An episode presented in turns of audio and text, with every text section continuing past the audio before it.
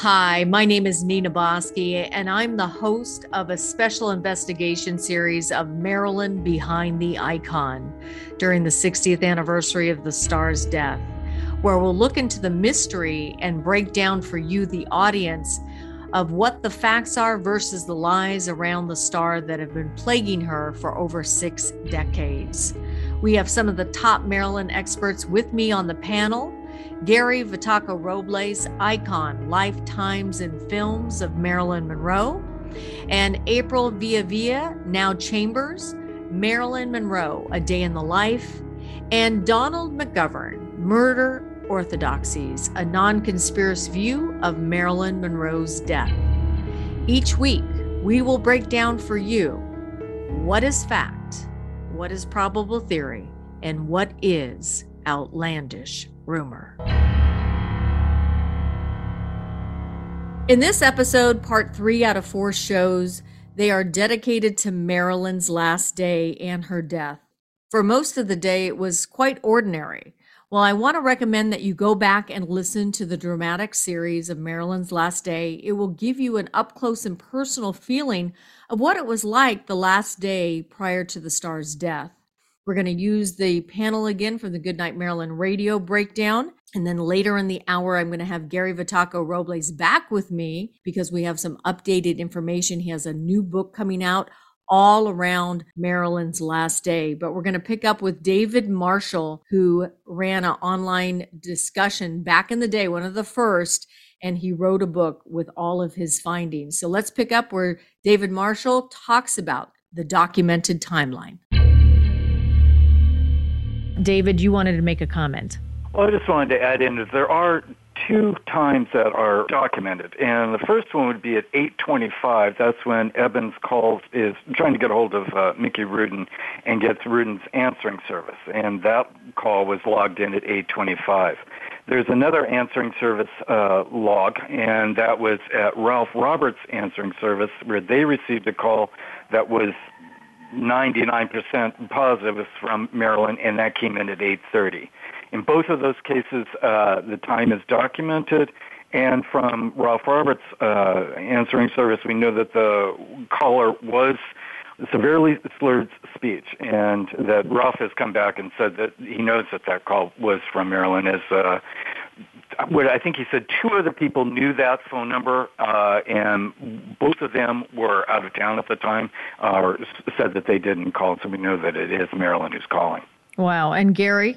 Well, Milton Rudin did reach Eunice Murray at about 9 o'clock, and according to Mrs. Murray, he didn't indicate any high level of concern or distress. He just kind of casually asked about Marilyn's well-being.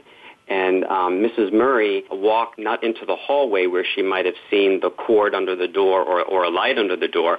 She walked through the Jack and Jill bathroom into the other room to answer the phone. And she says if she had known that there was a level of concern, she would have taken action and made more of an effort to check on Marilyn.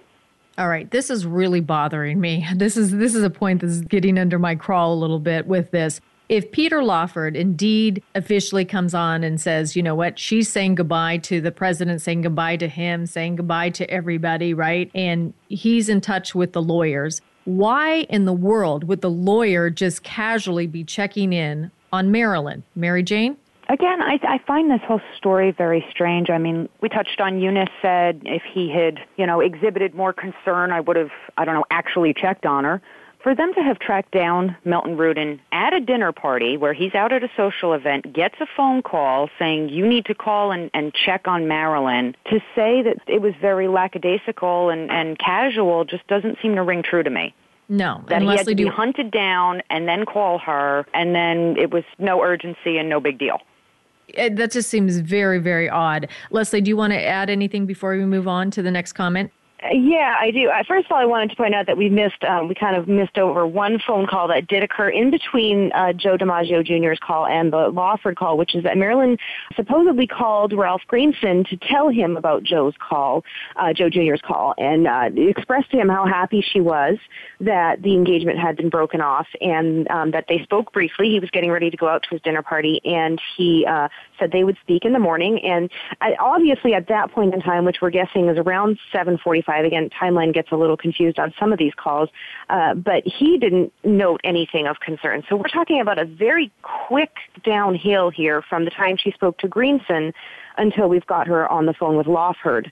Yeah, so that was a very good point, Leslie. So about 7:45, somewhere between 7:35 and 7:45, she tells and calls Greenson.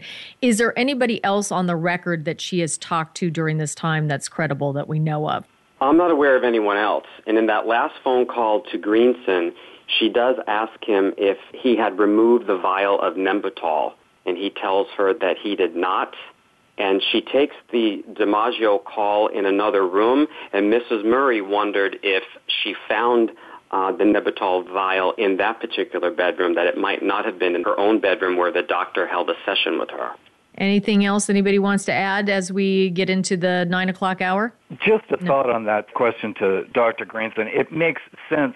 Go back to the Friday night, right? We know that Marilyn had the prescription, 25 pills delivered on Friday. Pat Newcomb spends the night. Marilyn wants her to be there, get a good night's sleep, sit out by the pool, get healthy. So it makes sense to me that possibly Newcomb had a sleeping pill Friday night, yes, and had that prescription bottle in the guest bedroom. And that's why Marilyn wasn't aware where it was. But it also makes me question, all of a sudden she is asking Greenson, she has to have some sort of suspicions going on if she's going to be asking him if he's trying to remove her pills.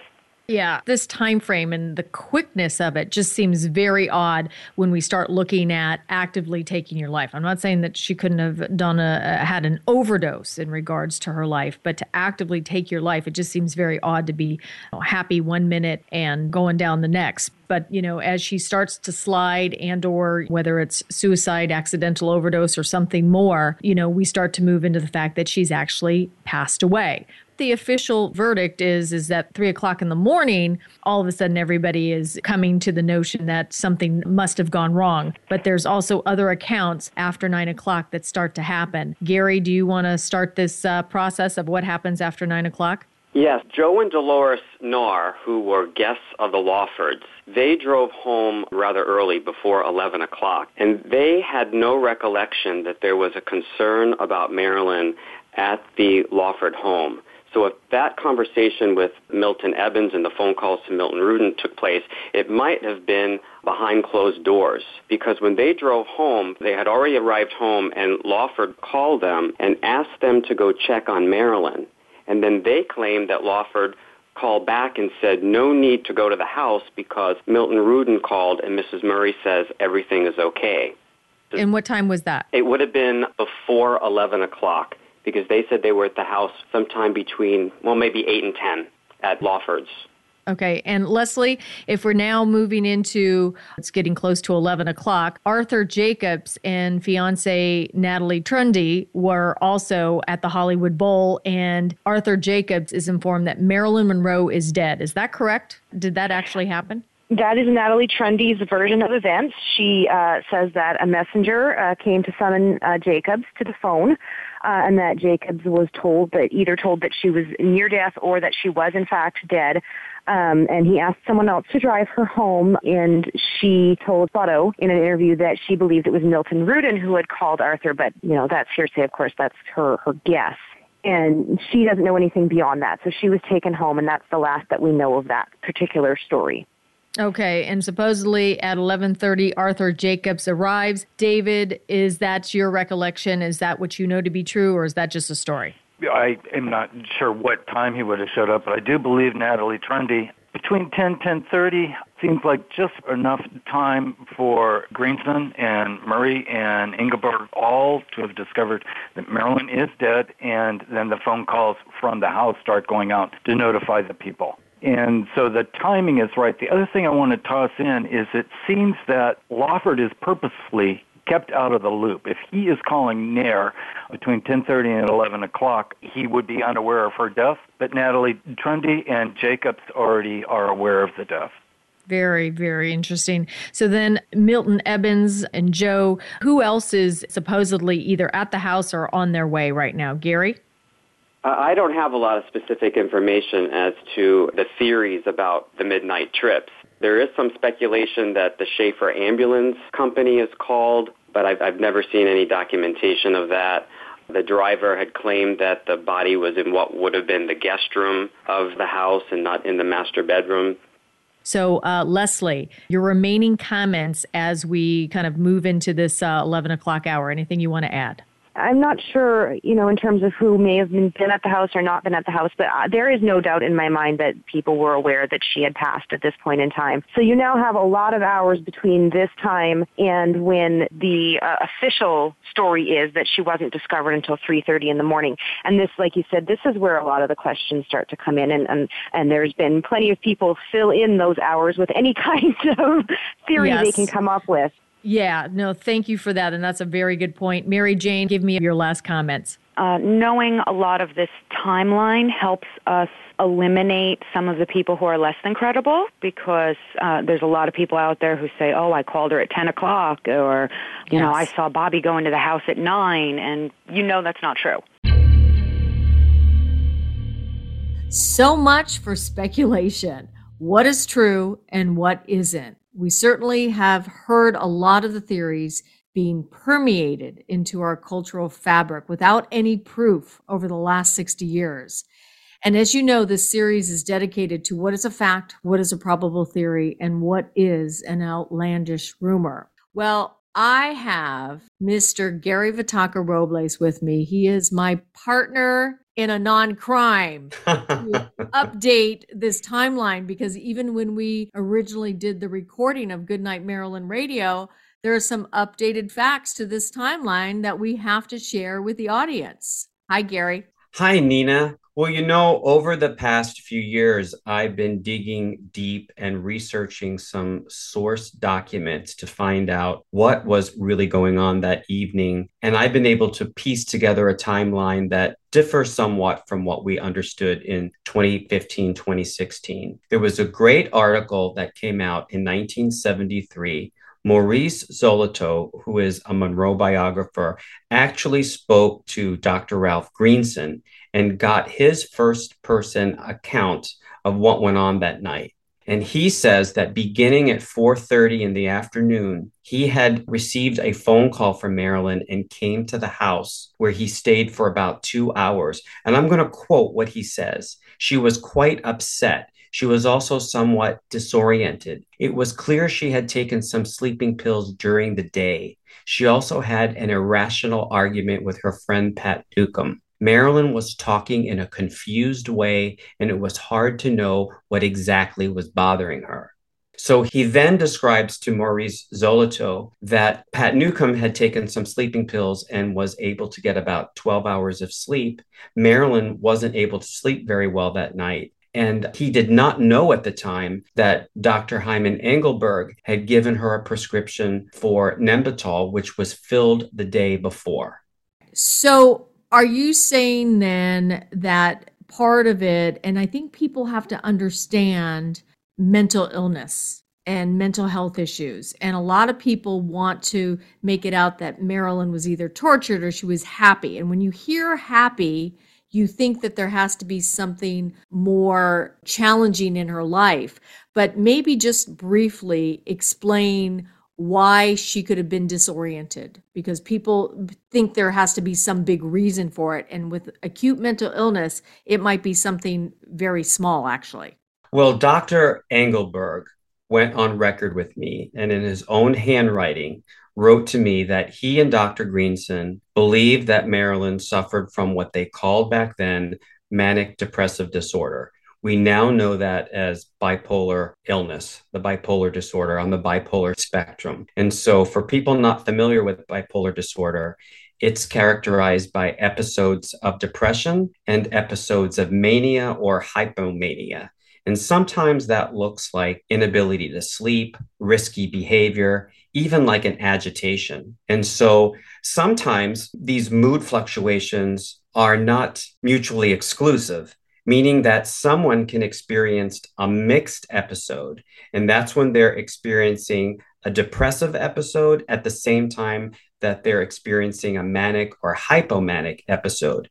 And it is during those mixed episodes that people with this disorder are more at risk to take their own lives. And that is, if you're in a major depressive episode and you're feeling suicidal, you might not have the energy to take action on what you're thinking about doing or feeling driven to do. But with the mania kicking in, there's poor judgment, there's irritability, there's impulsivity, and it's more likely under that circumstance that someone would then take action on the suicidal thoughts that they're having. This is why sometimes the loved ones of someone who's taken their own life, who's had bipolar disorder, might say, well, you know, they were starting to do so well. They started to get their energy back. Well, what might have been happening was that they were now moving from a major depressive episode to a mixed episode or maybe even a manic episode. This is really important, Gary, for people to really understand this, because this was not the first time Marilyn had attempted suicide or overdosed. And I think that when you know this about somebody, it makes more sense. And she didn't eat that much that day, and she didn't sleep at all. And just think about it again, 900 or 916 pills prescribed in the last 3 months, and 700 of them were heavy kind of sleep sedatives. So no sleep, these drugs going into her system, she's not going to be making the best judgment, regardless of what other facts are out there or probabilities. And the coroner even said that her physical appearance looked somewhat neglected. And so, you know, we can place Marilyn in certain times and places in July. You know, we're talking now the evening of August 4th. And so the feedback from the coroner was that she needed a manicure and a pedicure, that, you know, her hygiene wasn't the best. She hadn't bathed that day. Even Eunice Murray, who goes on record not to describe her as depressed, but says that she had low energy. She hadn't run a comb through her hair. So she was disheveled. So she wasn't taking good care of herself, at least I would say within the last few days of her life. So just know this is all playing into the last day. So let's continue. So Dr. Greenson leaves. Then we have the call. Well, he's concerned about her. He thinks that she's depressed, but he has a dinner engagement and he had been working with her now for 2 hours. And he says, this is his quote, "I listened to her jumble of confused talk. I said that instead of Pat Newcomb staying the night, Mrs. Murray should stay. I didn't want Marilyn to be alone."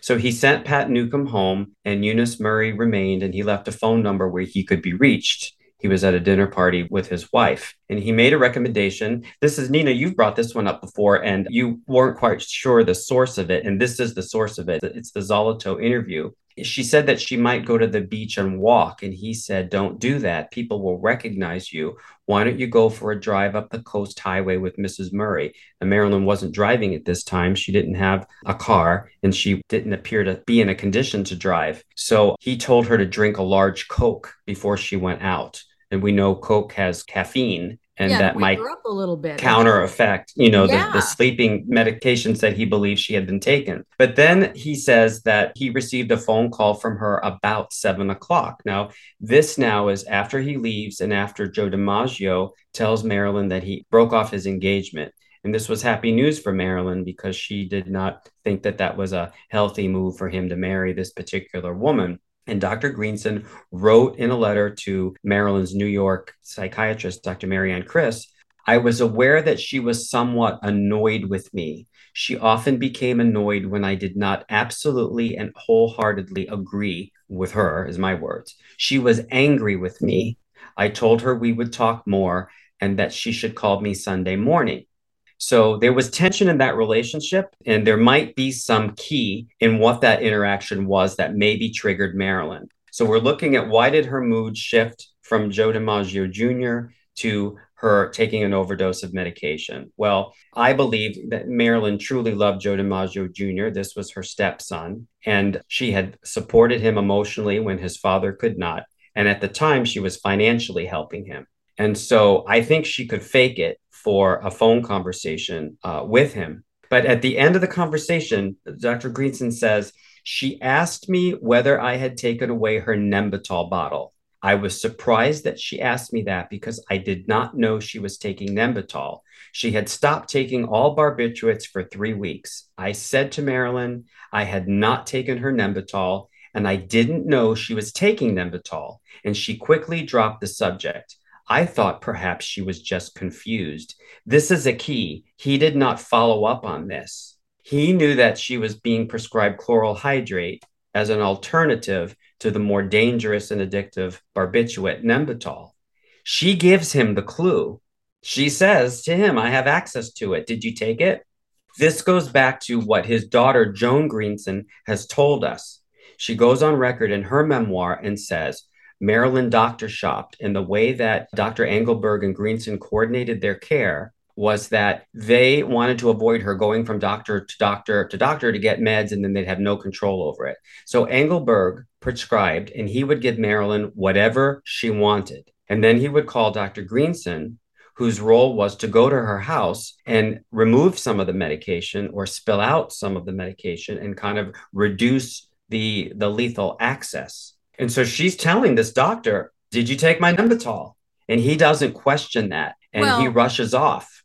And let me just say this, and this is one thing that I don't care if you think that she was murdered by 5 people. The level of distraction with these 2 doctors and the 2 of them not in communication with each other was negligent. Don't you agree, Gary? Absolutely. You know, when you look at what's suspicious in this case, the suspicion for many people is that the body was discovered at 3:30 and the police were not called until almost an hour later. And both doctors now came to the house and she was pronounced dead. So that was, I think, the wake-up call for both of them. They could not believe what had happened under their watch. And I think that's when Greenson, if he really did not know that Engelberg was prescribing this medication, in that moment, he knew. And Dr. Engelberg, going through a divorce, and he had moved out and was very stressed out over that. There was no communication between the 2 of them over these medications. And I'm sure that was a devastating moment for them to feel the gravity of how they handled this case and how it contributed to this woman's death. I would think that there was a lot of conversation going on. Another thing I want to say, though, Nina, is that Milton Rudin was Marilyn's attorney, but he was also Dr. Greenson's brother-in-law, and he was pulled into this case that night. I have no doubt that Milton Rudin had a conversation with his brother-in-law about possible culpability in this death, and maybe even counsel Dr. Engelberg at that moment. And Dr. Engelberg, for years afterwards, said, I never prescribed the chloral hydrate. He said that to me. He said that to the district attorney's office in 1982. You can hear it on YouTube. But then we find all of these prescriptions for chloral hydrate. So he was already trying to mitigate his culpability in these very reckless prescribing practices. Now, you have some updates around Peter Lawford around 9:00. Now, Peter Lawford, you know, in this case, you really do have to research the differing accounts by individuals over the course of time. The stories do somewhat change. And if you asked me at various points in my life about significant events in my life, my story would likely change too. You know, memory plays tricks on us.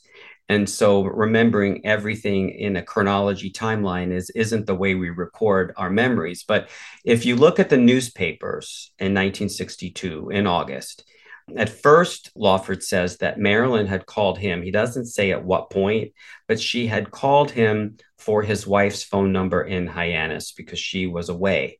He had telephoned her to invite her to his dinner party that he was having with friends in his wife's absence. And he told the press that he thought she was lonely. And then he called her back to attend the party. And she said she might come, but she was tired and planned to go to bed. And he said that she sounded sleepy. So that was his original version of events. And then in 1971, the columnist Earl Wilson published a book called The Show Business Nobody Knows. And this is where we're first told of the "Say Goodbye to the President" quote that Marilyn says to Peter Lawford. And this has been construed that Monroe was reaching out to Lawford in crisis to say goodbye, to let him know that she was depressed and maybe wanting to end her life. But this isn't what Lawford says. Monroe did not call him. He phoned her. And that's when she said, "Say goodbye to Pat," who is his wife. "Say goodbye to the president and say goodbye to yourself because you're a nice guy." And he reports that her voice sounded slurred and he recognized that she was either drunk or very near sleep from taking sleeping pills. You know, this goes to another point about, would Monroe ever reach out to Lawford in crisis? And according to Rupert Allen, her press agent, she did not entirely trust him. It was really Pat Lawford that she was friends with. She would never have turned to Peter in a crisis. And from what we'll talk about and learn is that he wasn't able to navigate through this crisis and help her.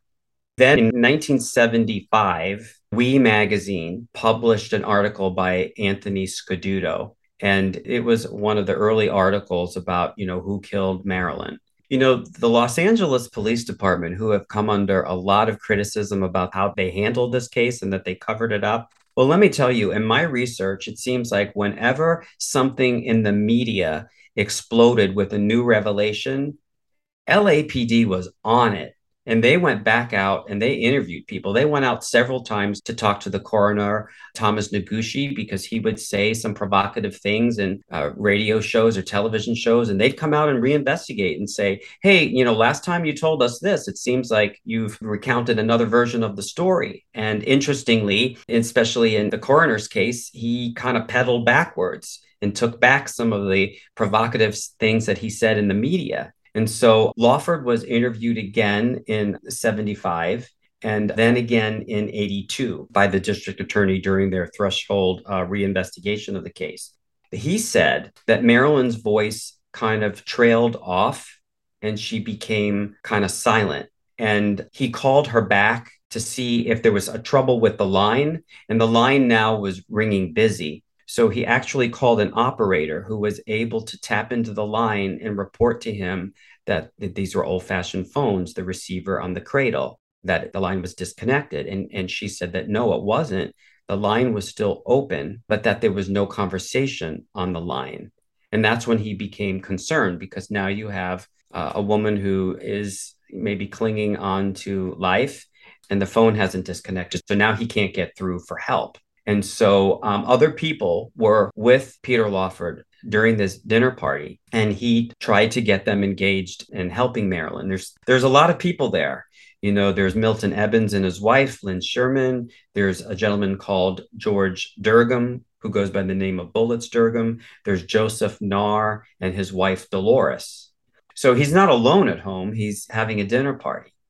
So when Lawford is concerned and wants to do something, his manager, Milton Ebbins, who has a fiduciary responsibility to him, intervenes and says, "You cannot do this. You're too intoxicated. You can't go over there, and consider your role as the brother-in-law of the President of the United States." So Milton Ebbins decides that the best thing to do is for them to reach out to Dr. Greenson and or Dr. Greenson's brother-in-law, Milton Rudin, who was Monroe's attorney. And let's let the attorney and the psychiatrist, who are related to each other, take it from here and get involved.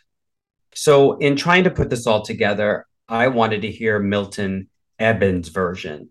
And so Milton Ebbins was interviewed by Anthony Summers when he released Goddess in 1985. And his account was documented in that book. But also, Ebbins spoke to the press during this period. And there were several articles, that were syndicated in newspapers across the United States. And he talked about he would be writing his own book at the time, which reportedly he never did. So this is Ebbins' version. So Ebbins says that when Lawford called Marilyn again, she said she couldn't come and that she was, quote unquote, anxiety ridden. And he said that he talked to Marilyn one more time and that her voice was fuzzy.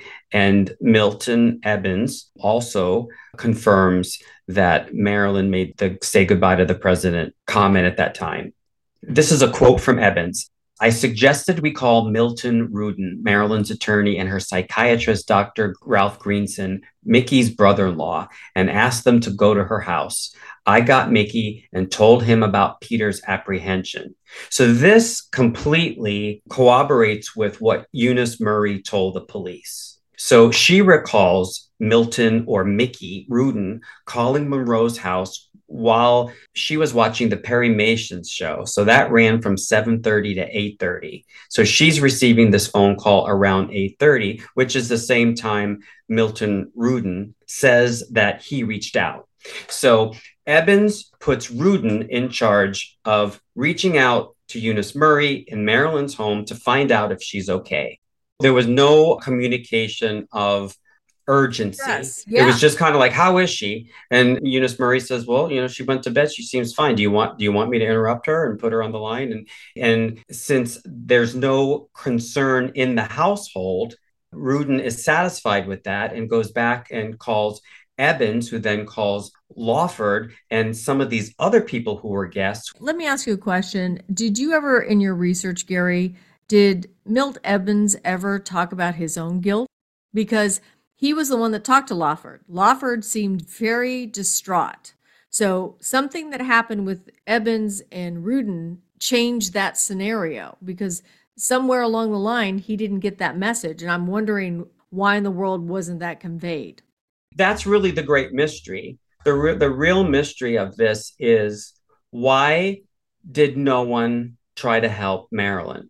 And I mean, they didn't call the authorities. I mean, that's one way they could have gotten help to Marilyn without implicating themselves. They could have reported what they heard and had the authorities come to her home. But you know what? Is that probably why they didn't do it? Is any high profile celebrity exactly going to call the attorneys? They're going to call the agents. They're going to call the managers and say, well, how do you want to handle this? So I somewhat understand that, given who she was. Absolutely. Yes. But you know, that game of telephone certainly did not get the message through. We're going to have to close here. I know everybody's going to go, oh my gosh, you just got to the 8 o'clock time frame. But you see how even over the last 5 or 6 years that we've been doing this investigation, you're starting to see how this story starts to fit. It's complex, it's challenging, but here's the thing. We are breaking it down for you. What is a fact? What is a probable theory? And what is an outlandish rumor? I'd like to thank my Goodnight Marilyn panel, as well as my expert, my partner here. I couldn't do this without you. He is the author of Icon, Lifetimes and Films of Marilyn Monroe. You have a book coming out all around Marilyn's death. Tell us about that. This is volume 3 of the Icon trilogy. And so this one has a provocative title. It's Icon, Who Killed Marilyn Monroe? Well, you're finding out parts of it right here. There you have it. We will be discussing the next murky area of Marilyn Monroe's life in next week's episode. Gary will be back with me and we'll continue our discussion, breaking down fact from probable theory to outlandish rumor. I'm Nina Boski for the Behind the Icon investigation series. The truth will be known.